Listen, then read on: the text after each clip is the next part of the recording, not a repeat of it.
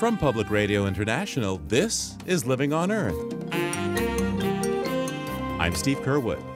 President Trump keeps firing federal officials from top to bottom, with some saying the sacking of EPA science advisors is ominous. I'm kind of reminded of the phrase of Dick the Butcher in Henry VI when he was plotting an insurrection and said, First thing we do when we get into power, let's kill all the lawyers. Well, I think the Trump administration, their agenda is let's fire the scientists. Also, backers say the push for pipelines is a bid for dominance by North American fossil fuel companies. I view us as a North American energy bloc that rivals, if not exceeds, the global market potential of OPEC. That's where the Dakota Access Pipeline comes in. And that infrastructure has to, of course, involve moving oil to the coasts and having export terminals and all of that. We'll have those stories and more this week on Living on Earth. Stick around.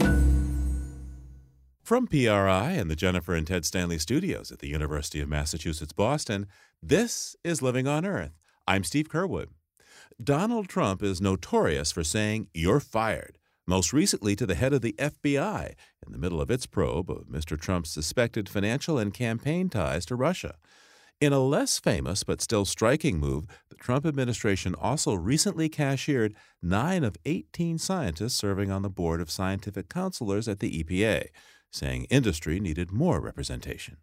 And published reports say the Interior Department is suspending the work of 200 advisory boards, calling the future of those panels into question. Ken Kimmell is the president of the Union of Concerned Scientists. Ken, welcome back to Living on Earth. Thank you. It's a pleasure to be with you again. So tell me, first, how important is the EPA's Board of Scientific Counselors and what's it tasked with doing? It's a board of experts in various fields, and they serve as a very important strategic resource to EPA to help it answer the question Are we doing the right science? Is the work that we're doing really protecting the American public as best as we can? And are we using our scarce taxpayer dollars in the most effective way? And the board is intended to give EPA advice at a very high level about how to conduct the best governmental science it can. And what do we know about the nine scientists who were dismissed from this board of scientific counselors at the EPA? They are academic experts and some industry and governmental officials as well, representing a variety of scientific fields that all intersect with the work that EPA does. There's an expert in environmental economics, which is such an important field. There's experts in sociology because part of what EPA needs to do as a regulatory body is not just make rules, but make sure that people understand and accept them and the community is brought in. There are members of this board who are climate experts. Some are experts in toxicology, which is all about the threats that different pollutants have on public health, and disciplines of that nature. So, Ken, to what extent is this dismissal within the normal scope of action for a new administration? Well, it's really not. Typically, these board members stay on for two terms, at least six years. Part of the reason of that, of course, is you want to take advantage of their institutional expertise. Now, these nine members who were turned away had just finished their first term. As a matter of course, they would have been renewed for a second term. In fact, they were told that they were going to be. And now, very abruptly, they've all been asked not to return. And part of the reason why the Union of Concerned Scientists is flagging this is because we think that this is really a part of a much bigger story. This is not an isolated action, it's connected to a lot of other things that the Trump administration is doing that really show a, a lack of respect for science and experts, but even worse, an effort to get them out of the way of an agenda which is to cut protections that all of us rely upon that come from the federal government. What actions are you thinking of? Well, there's so many. I'll start with EPA and Scott Pruitt, who, you know, has a position on climate change that's directly contrary to what his own EPA scientists say on the website about the role of carbon dioxide. One of his first official acts in government was to decide not to ban a pesticide that his own experts had told him posed a significant public health and safety risk. We have a proposed budget that has deep and unprecedented cuts to the agencies in government that do science, like EPA or the Department of Energy or NOAA or NASA. And we have bills that are being supported by the administration that would make it much more difficult, for example, for academic scientists to participate in government and make it easier for industry to participate. I'm kind of reminded of the phrase of Dick the Butcher in Henry VI when he was plotting an insurrection and said, First thing we do when we get into power, let's kill all the lawyers. Well, I think the Trump administration, their agenda is let's fire the scientists. And if we lose the independence of our government scientists, we really lose a critical bulwark in making sure that government works for people and not just for industry interests. Now, a spokesman for the EPA administrator, Scott Pruitt, has said he's thinking about replacing these scientists with industry scientists, academics with industry, I gather, since they, and I quote here, understand the impact of regulations on the regulated community. And I understand there are some industry scientists already on the board. Am I incorrect? There are industry scientists on the board, and there's also several people who have been involved in government at the state and local level. So, in your view, what's the optimal balance of industry and academia on the EPA science advisory boards? Well, first of all, I want to take issue with this idea of industry scientists and academic scientists.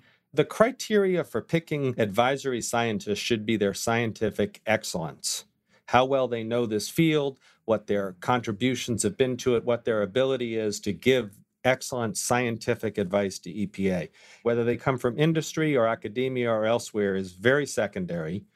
And in particular, for this board we're talking about, this board doesn't even review EPA regulations. That's a different scientific board that does that. This board is about giving advice to EPA about how to conduct the best possible science.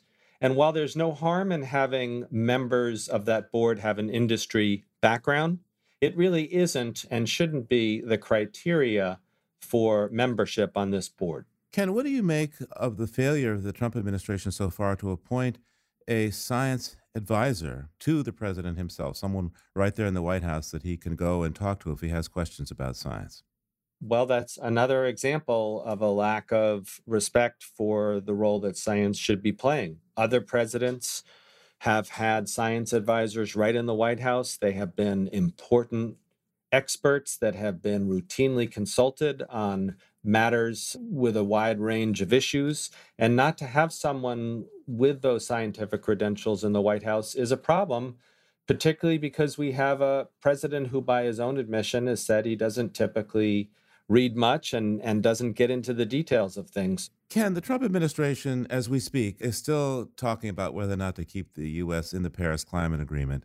What do you anticipate the administration will do about Paris? Well, it's really unknown. As you are no doubt aware, there appears to be a division within the administration about whether to stay in the agreement or not. He is of a general mindset that doing things to deal with climate is inevitably bad for the economy. I think that is completely false. And all you have to do really is look at the hundreds and hundreds of thousands of jobs that are being created in the solar and the wind and the energy efficiency industries to see just how wrong that is. I do think that world leaders are contacting the White House and calling upon the White House to make the decision to stay in the agreement. Notably, many business leaders are doing the same thing. I will say this, though it would be a travesty if we leave this agreement. We fought for decades to have an agreement that every country was involved in, not just the developed countries like ours, but the developing countries like China and India. We finally got that after decades of work. It's only been in effect now for a year. And the idea that we would pull out before even giving it a chance is incredibly distressing. It really risks making us a pariah nation. Um, the only other two countries that aren't in this agreement are Syria and Nicaragua. Even North Korea is in this agreement. Now, towards the end of this month, Ken, the G7 meets, and Mr. Trump will meet with these leaders for the first time, really, as a group. And big question there will be for him what are you going to do about Paris? How do you think the G7 is going to go? Well, I think that he has committed to giving them an answer to that question. You know, frankly, I think if the answer is that the United States is going to pull out, he should expect that the G7 will have a very strong backlash. I also think that this is a president who is going to need these countries for cooperation on a lot of things, not just on climate, on trade, on fighting terrorism. And he really risks rupturing that relationship by pulling out of this agreement and creating the impression that when the United States gives its word, as we did when we signed that agreement, that it can't be counted on. And that is a tremendous problem here that needs to get factored in. Before you go, Ken, to what extent are other countries stepping up to take the lead in the wake of U.S. and you know you could even say the EU is stepping back a bit from climate leadership? Well, I think so far countries have reacted well in the sense that they're going forward, they're doing all the things they need to implement the Paris Agreement. None of them have said, well, if the US pulls out, we're going to pull out also. So that's very, very good.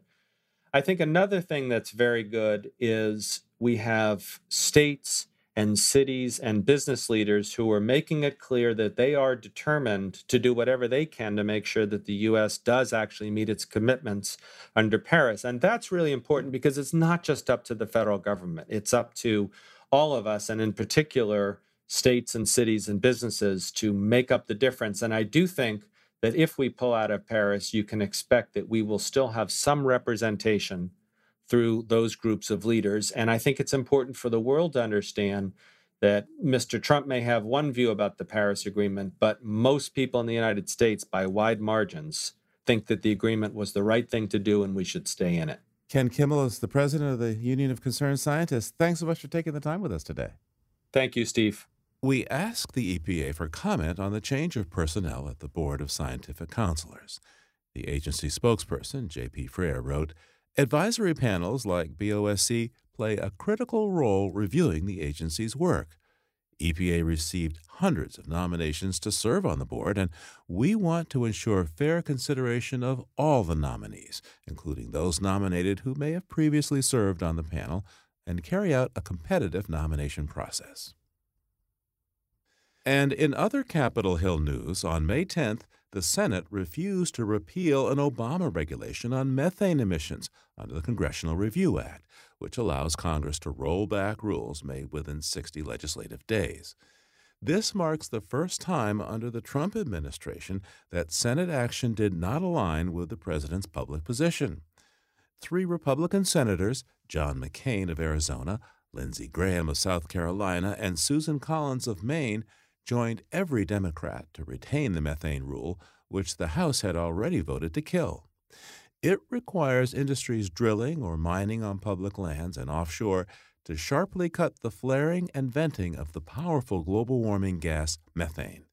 The rule is still vulnerable to repeal, though, using regular rulemaking procedures, but that could take years. So for now, the Obama methane restrictions still stand.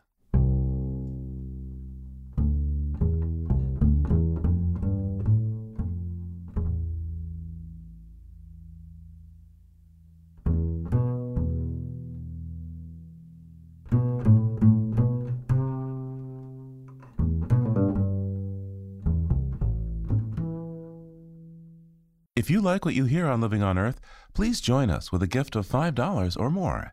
Just go to loe.org and click on Donate at the top of the page. And thank you.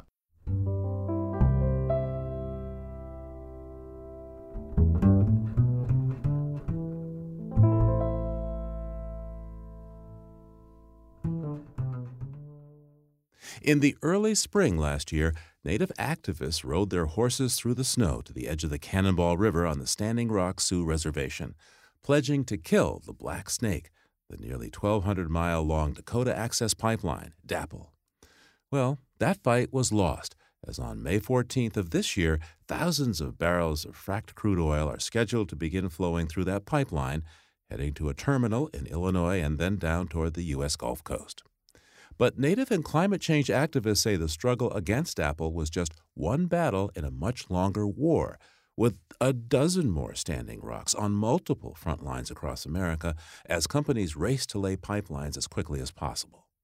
Campaigners warn the U.S. is becoming a petrostate. U.S. climate commitments, they say, and the very health of the planet are at stake. Living on Earth contributor Sandy Tolan spent months investigating the new oil wars. Here's his report. You are on that property, you will be arrested. For 10 months, thousands of overwhelmingly peaceful protesters stood on the front lines at Standing Rock. They endured tear gas, rubber bullets, hypothermia, and vilification by the police and local media. First of all, we need to know these protesters that are here right now, 85% of them, based on the arrest so far, are from somewhere else. Okay? They're not from North Dakota. And if we follow the money of who's paying for them to get here, I want an investigation not unlike we do in a, in a drug crime, not unlike we do in some terror, because they are terrorists. You need to come out now. Show your hands.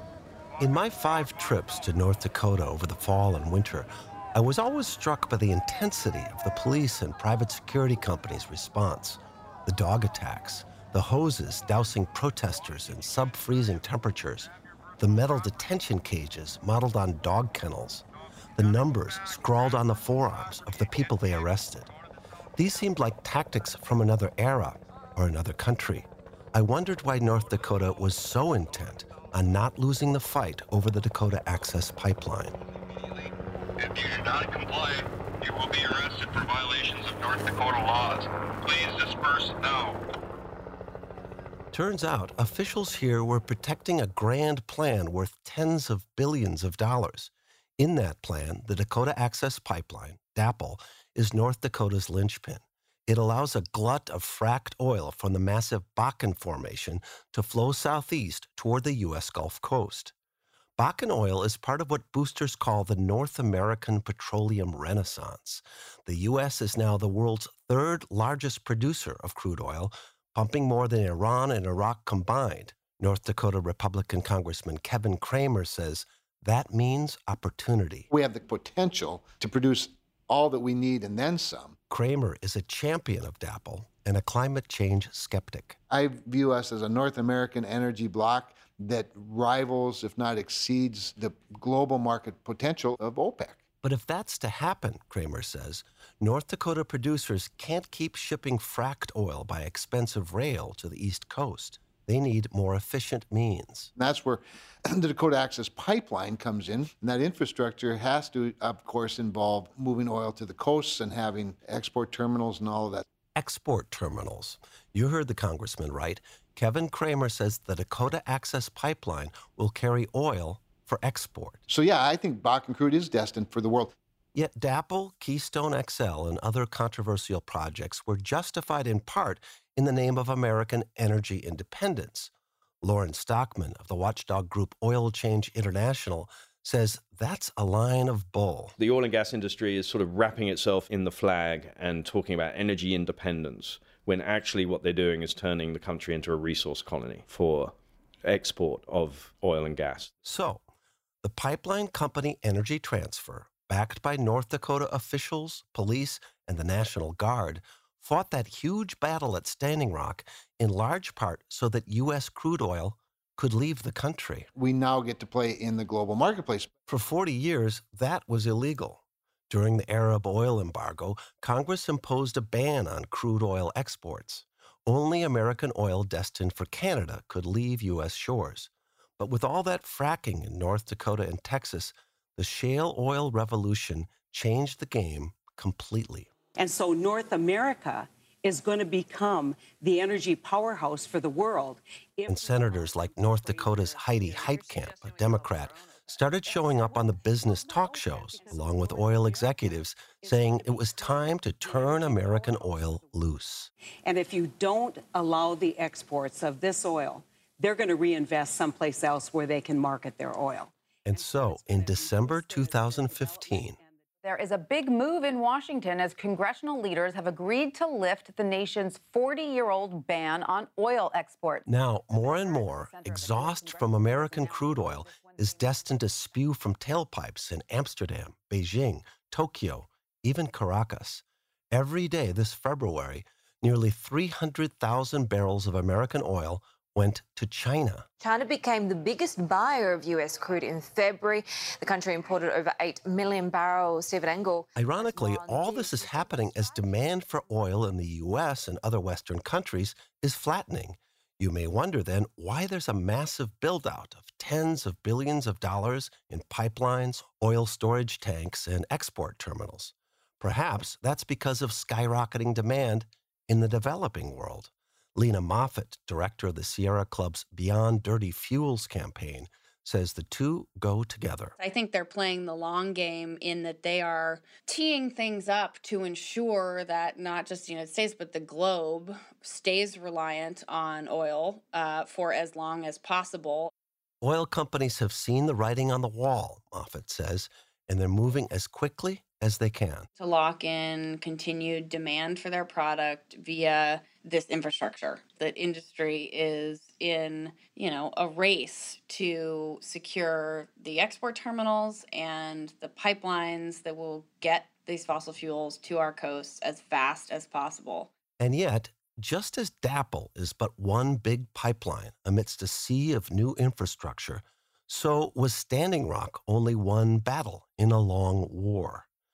Activists are taking to the front lines from Vancouver to Maine, from Minnesota to Oklahoma to Louisiana's bayou country. In these troubling times where we're seeing such an assault upon water and earth, I don't feel like anyone has the opportunity to slack or lay off. I'm heading into bayou country with native activist Cherie Foytlin in her SUV, rolling past gleaming white cylinders of crude oil tanks, part of that massive new infrastructure. Foytlin is raising six kids in a small town 150 miles west of New Orleans. But as state director of the Bold Alliance, she's spending a lot of time on the road these days fighting pipelines, especially the proposed Bayou Bridge. This is like the continuation of assault against our communities. We have so many pipelines in our state and so many accidents and so many leaks. The Bayou Bridge would be built by Phillips 66, Sunoco, and Energy Transfer, which is the same corporation who had committed human rights violations in Standing Rock in North Dakota. Their plan is to put in a pipeline that runs from Lake Charles to St. James across 11 parishes, including my own parish where I live, and uh, 700 bodies of water right down there in uh, South Louisiana in the wetlands.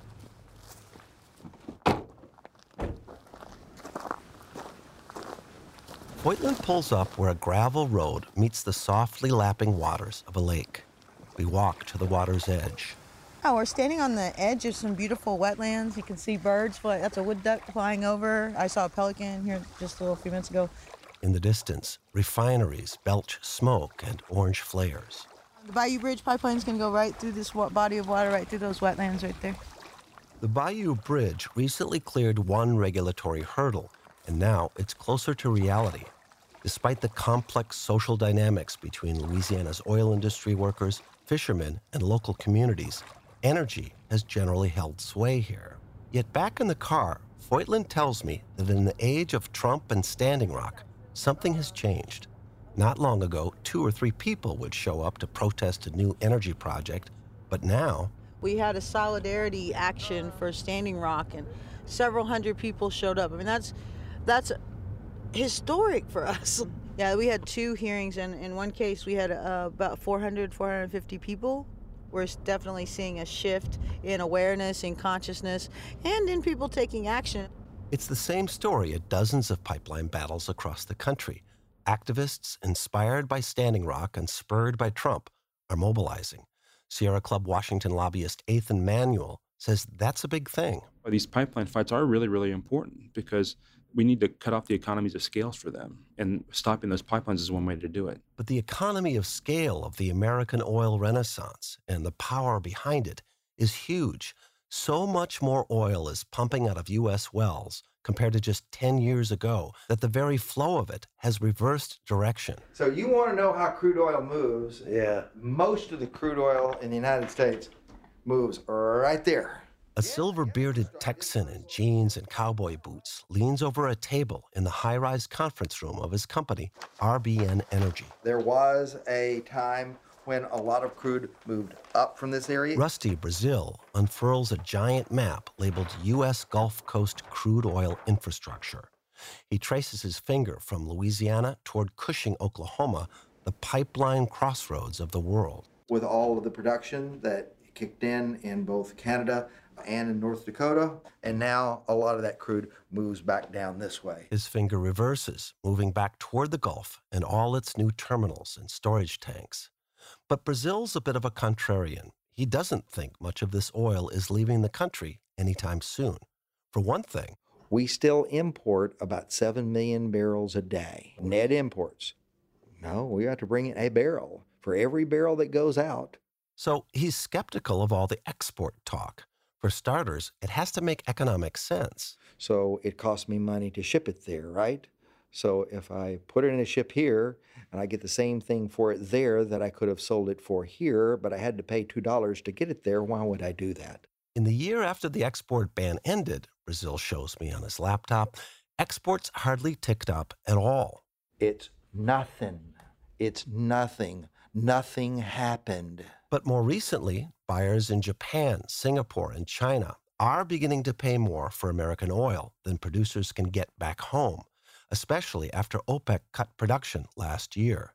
This year, for the first time, U.S. exports topped a million barrels a day, double that of a year ago.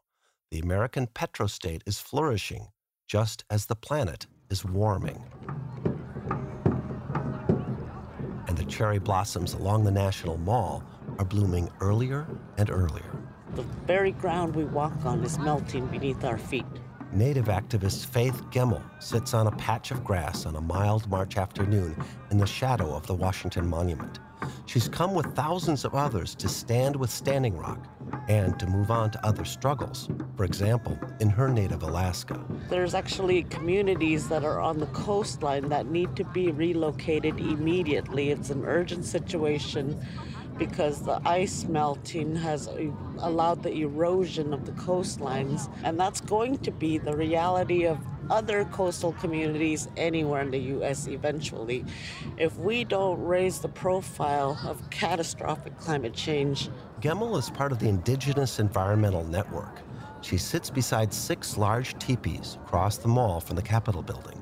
Activists have been lobbying sympathetic senators like former Democratic presidential candidate Bernie Sanders.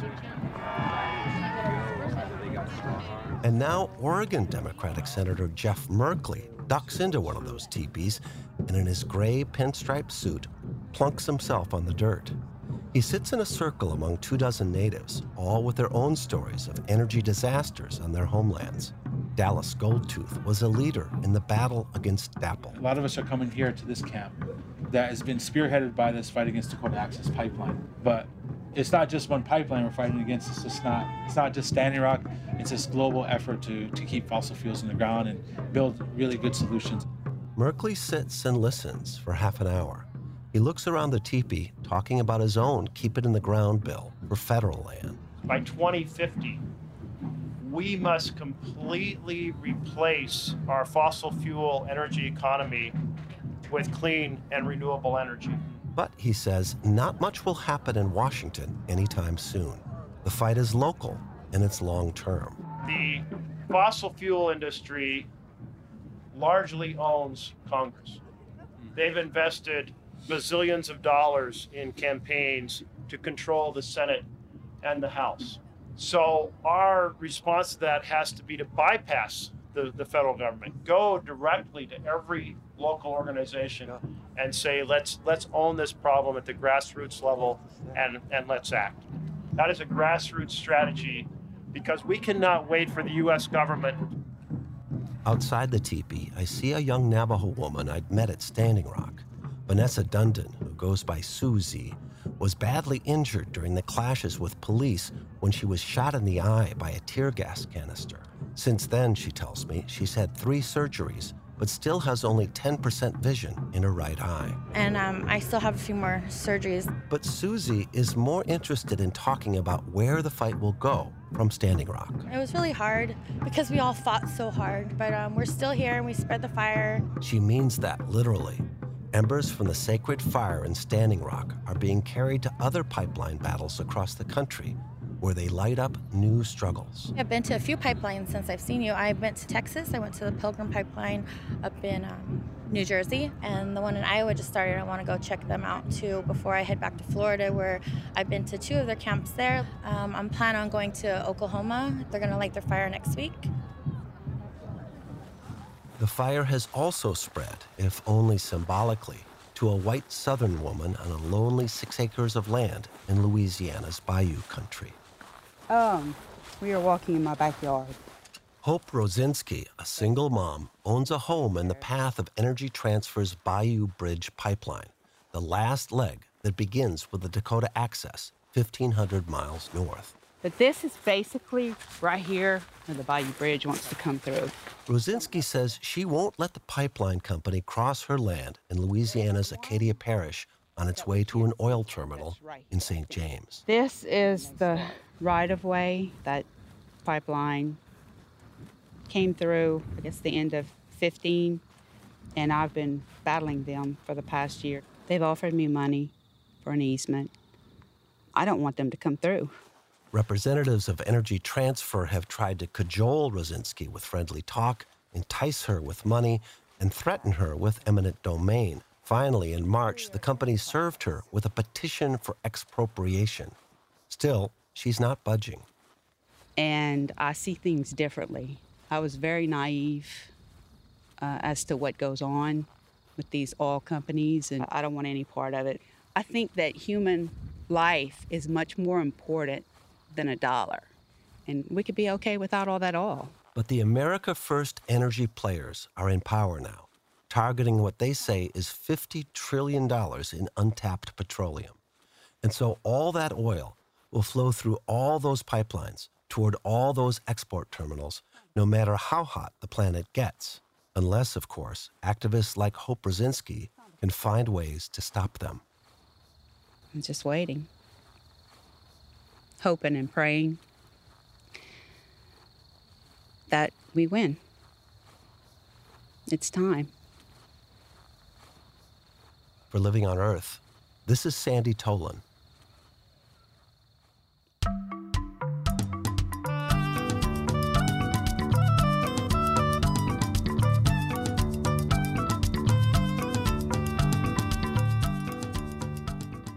Beside ponds, rivers, and in marshland, waterfowl are starting to take their first expeditions away from their nests, their gaggle of fluffy offspring tagging behind.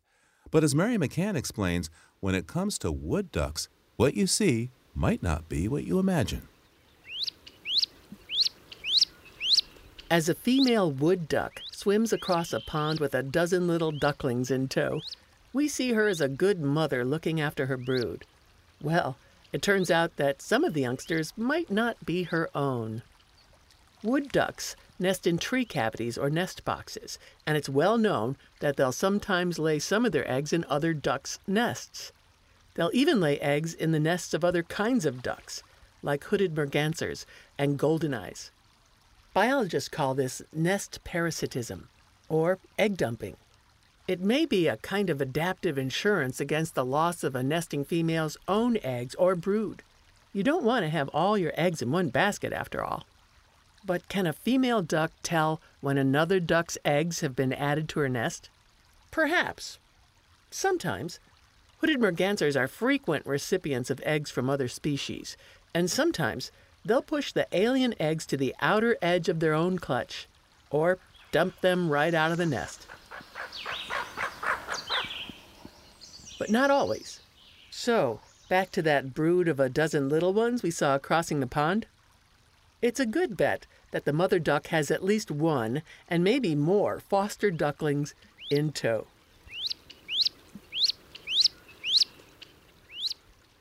I'm Mary McCann.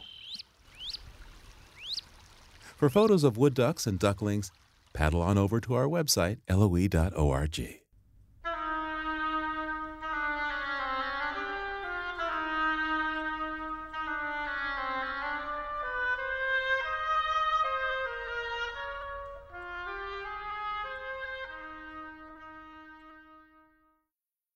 Coming up, the mysterious celestial phenomenon known as Steve.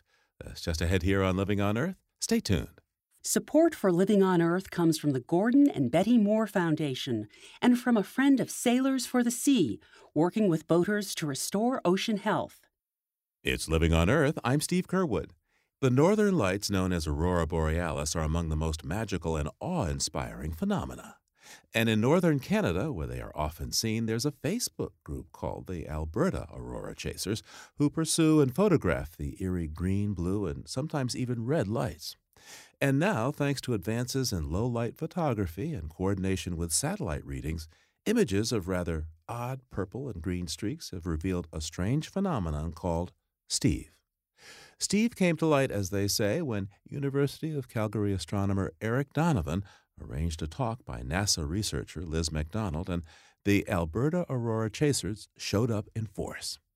Eric Donovan told Living on Earth's Helen Palmer what happened next we went out afterwards to a pub and they proceeded to start showing me photographs of the aurora that they take. And these are highly, highly talented photographers. They've seemed to have mastered the very difficult art of low light level photography with DSLR cameras.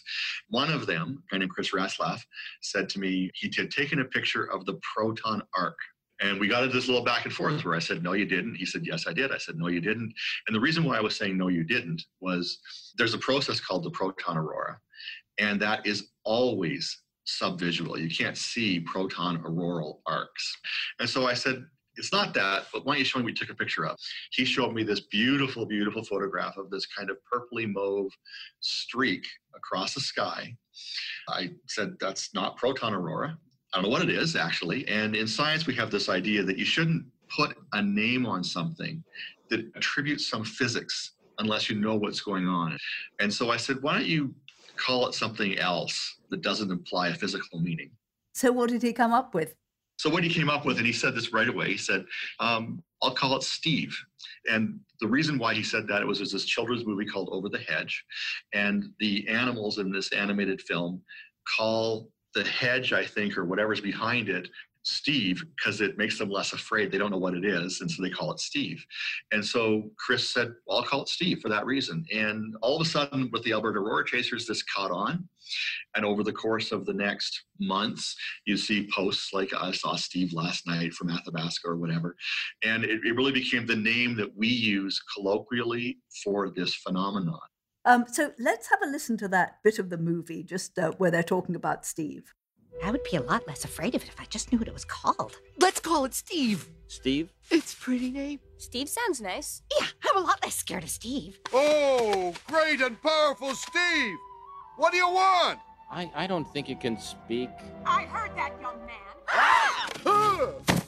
That was an extract from the movie Over the Hedge where they discuss Steve. So, when you heard this name, Steve, did it seem to you like a little bit, oh, not taking celestial phenomena seriously? Or, no, no, not at all. I mean, I like it. I think it's fun, actually. But also, in physics, it's not unprecedented. In particle physics, they talk about charm and color and things like this for properties of things that, that they don't want people to attribute a physical meaning to.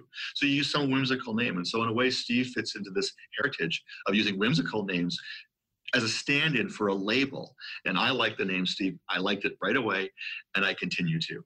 So they said it was a, a, proton arc. You said it couldn't be a proton arc because you can't see proton arcs. So what did you think it was? When I'd seen it before, I thought it was an electron arc, but this time around, I could see that it wasn't in the right place in the sky for an electron arc. The electron arcs are always north of the proton aurora in the northern hemisphere. This thing was south of the proton aurora, so it couldn't be an electron arc. So I didn't know what it was. So, faced with this, what did you do? What did you say? Well, we thought that's curious, that's interesting. Let's try to figure out what this is. And we have masses of cameras and other scientific instruments that we run, and they make very different kinds of data than you get with these DSLR cameras. And so our data is way less beautiful we collect it to accomplish certain things about understanding what's going on in the sky from a scientific point of view. So what we did was we decided we wanted to figure out what this thing might look like in our data, and then to get an instance where we would see it in our data. And under these Alberta Aurora Chasers or someone else would have an image from a camera of the same thing at the same time in the same location. And we could see, yeah, that's Steve, and we would now know what it looks like in our data. And then that would give us a way of studying it scientifically. So you then actually managed to get both the photographic data and your data. What did it tell you that Steve actually is? So what happened was we got an image in one of our cameras that had this feature that we thought might be Steve. I went onto Facebook. I posted, Did anyone see Steve last night? Five minutes later, a woman from Vimy, Alberta, sent me a picture. And she said, Here's where I was. Here's where I was looking. And it was at the same time. And so we now knew this thing was Steve in our data. And then it only took a couple of hours. We found one of the satellites that has instruments from Calgary, from the European Space Agency, flew through Steve while we were imaging it. We also had proton auroral observations that confirmed this thing was south of the proton aurora. And then from the satellite data, we saw that the ion gas up there at 450 kilometers altitude was super hot, like 6,000 degrees Kelvin in this little narrow line across the sky. The velocity of the ions was six or seven kilometers a second, which for reference is about how fast the space shuttle is moving relative to the ground. So very, very fast. And there was also no electric current associated with it that we could tell from the magnetometers on the satellite. And so we believe this is either caused by precipitating electrons that we can't measure right now, or there's some chemistry going on because of the heating, because of the very fast moving gas. It's definitely geospatial. It's definitely related to space physics. It's definitely coming from the magnetosphere. The energy is coming from the sun, but it's very different than anything we've dealt with before. So, where might this be coming from? Or this is just basically interactions up there in the magnetosphere that we don't yet understand? My guess is that something is happening out in the magnetosphere on the night side of the Earth that's causing a huge amount of gas to move closer to the Earth. And as it comes in, the stuff that's in the way has to get out of the way. And it starts to move westward fast. And so I believe this is being driven out in the inner magnetosphere by kind of a collapse of the inner magnetosphere, stuff moving in, and the stuff that's there has to get out of the way. So it's kind of like the thing that causes winds down here on Earth. It's very similar. I mean, it's got electrodynamics involved, which wind doesn't have down here, but it really is, it's a giant fluid in the system, and that fluid is moving around, and it's much more chaotic than the winds down here. I mean, wind is a very good analogy. Very fast, very narrow wind. Well, it's fantastic that there is such a thing, that, that there is this kind of stuff that is so unknown, even to people who study the aurora, study the atmosphere like you. I mean, is this the first of many such things that maybe just out there we haven't detected? You know, we tend to get wrapped up in solving problems in science and we tend to get wrapped up in global warming which i mean is very serious obviously. We we also think of science as the engine of the economy and we think of science for innovation. And i think we forget about the inspiring nature of science and that we're looking at the world. We're looking at the universe we live in. And i think what steve has done is has reminded me of the role we play in inspiring people because I mean, the, I don't know what benefit there will be from Steve except inspiring the public. I think we have to remember that science is also about discovery, it's about inspiration, it's about our world. Eric Donovan is a physicist and astronomer at the University of Calgary who helped identify Steve. He spoke with Living on Earth's Helen Palmer. And for the record, Steve is a pretty good name.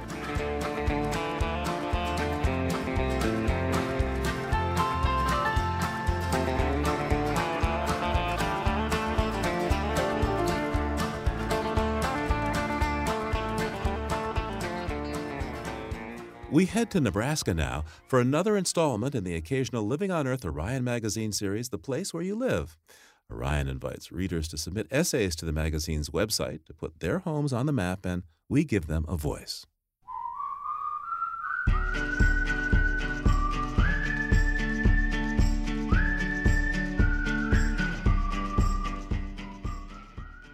Thoughts of a childhood home out west inspire today's essay. Think when people normally think of Nebraska, they imagine flat fields of corn and dirt roads between them. And Chadron is really close to the border of South Dakota, and we have a state park right outside of it. So there were hills and bluffs and pine trees, but everywhere you went, you could still see the entire sky above you. I'm Abigail McPhee, and this is my essay about Chadron, Nebraska. Picture a blue trailer built in the 1970s with a wide yard on three sides and green linoleum in the kitchen. Place it at the end of a street lined with locust trees. Imagine a square window at the end of the trailer, no more than a foot wide. The curtain is pulled to the side, and at night the warm glow of the kitchen light is always visible through this window. We moved to the trailer when I was six years old, after my parents separated. When the last of the summer thunderstorms struck, my sister and I lay awake in awe at the sound of rain pounding the thin walls. There was a feeling of confinement to the trailer, and also a sense of expansiveness, as if we were closer to the world outside of it. The town we now lived in had been a trading post on a creek in 1841, managed by French Indian fur trader Louis Chartran. The creek took his name, which later tongues murmured into Chatron, which evolved again before it became recognizable. Chadron, Nebraska, part prairie grassland, part forested hills, part sidewalk that pierced my heel with a locust thorn, part trails we wandered at age 10 pretending to be lost explorers part tree near those trails where a math professor was found burned and bound, part steady hum of the wind. After the trailer was painted tan with white trim, after my mom and sister moved to New Mexico, after my childhood bus driver retired, after forest fires charred 40 square miles of trees and got us onto CNN, I moved into a basement apartment on the corner of 2nd and Bordeaux, named for another French fur trader. That winter, I managed to get three flat tires. That spring, I graduated as high school valedictorian. That summer, a local author published a book about the math professor who had lived, he wrote, in the basement of a white house on the corner of 2nd and Bordeaux. I had moved to Boston for school, but the place was still inside me.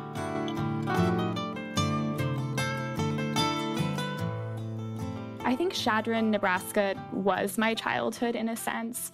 It was this place that really got inside of me where I, you know, I knew all of the people around me, all of the kids who I grew up with, and I had all of these landmarks of memory, which I think is something that is true of almost any childhood. But the interesting thing about living there was that it was rooted in such history. So every summer in the second weekend of July, we have a celebration called Fur Trade Days in Chadron, and people will dress up in costumes, and there's a buffalo chip throwing contest, and everyone eats fried bread. My dad, especially, would come and visit that weekend. That was his favorite because he was fascinated by the history of the fur trappers. And so he would dress up like a fur trapper and he would compete in a costume contest and you know, I had that, and I had the whispers of Louis Chartran, who had been uh, the reason that our town got its name, even though it was through this very warped history. So they were just these people who kind of populated our lives, even though they were no longer alive, just as much as the people who we would run into at the grocery store. And I think I lived there at exactly the right time where it spoke to all of the questions that I had about the world. It kind of fostered this wildness inside of me that ironically made me want to go elsewhere. But I think a lot about the unobstructed horizon because it's not something that I experience as much now that I'm living right outside of a, a city. But you had the sense that the natural world was really spreading out around you in an endless way. And I do, when I think about it, just have this feeling of warmth because you know, there was a sense of never really having to hurry. I think most of my memories, it's like they go on and on, just hours and hours spent in the backyard playing or running around on trails through the state park. When I go back to Chadron, everything about the landscape feels exactly the same to me a lot of the landmarks that I point to were things that I would have taken for granted without having some distance from the town, even just driving by the turnoff on familiar roads or you know passing the supermarket that everyone shops in. All of those things seem much more precious when you don't see them before. It's almost as if i forgot that they could exist without me. But then when i return to this other place where they've always existed it seems completely normal to me and natural that everything would be, you know, so similar to how it was when I left it. And it's almost as if I could just re enter that world. That's Abigail McPhee in her essay about Chadron, Nebraska. You can find pictures and details about Orion Magazine and how to submit your essay if you want to tell us about the place where you live at our website, loe.org. Living on Earth is produced by the World Media Foundation. Our crew includes Naomi Arenberg, Bobby Bascomb, Savannah Christensen, Jenni Doering, Noble Ingram, Jamie Kaiser, Don Lyman, Alex Metzger, Helen Palmer, Adelaide Chen, and Jolanda Omari. Tom Tiger engineered our show with help from John Gesso, Jeff Wade, and Jake Rigo. Special thanks this week to Caitlin Plummer and Rebecca Gibeon and Reveal from the Center for Investigative Reporting. Allison Lirish Dean composed our themes. You can hear us anytime at LOE.org and like us, please, on our Facebook page, PRI's Living on Earth, and we tweet from at Living on Earth. I'm Steve Curwood. Thanks for listening. Funding for Living on Earth comes from you, our listeners, and from the University of Massachusetts Boston, in association with its School for the Environment, developing the next generation of environmental leaders, and from the Grantham Foundation for the Protection of the Environment supporting strategic communications and collaboration in solving the world's most pressing environmental problems. Support also comes from the Energy Foundation, serving the public interest by helping to build a strong, clean energy economy. From Carl and Judy Ferenbach of Boston, Massachusetts, and from Solar City, America's solar power provider. Solar City is dedicated to revolutionizing the way energy is delivered by giving customers a renewable alternative to fossil fuels. Information at 888 997 1703. That's 888 997 1703. PRI, Public Radio International.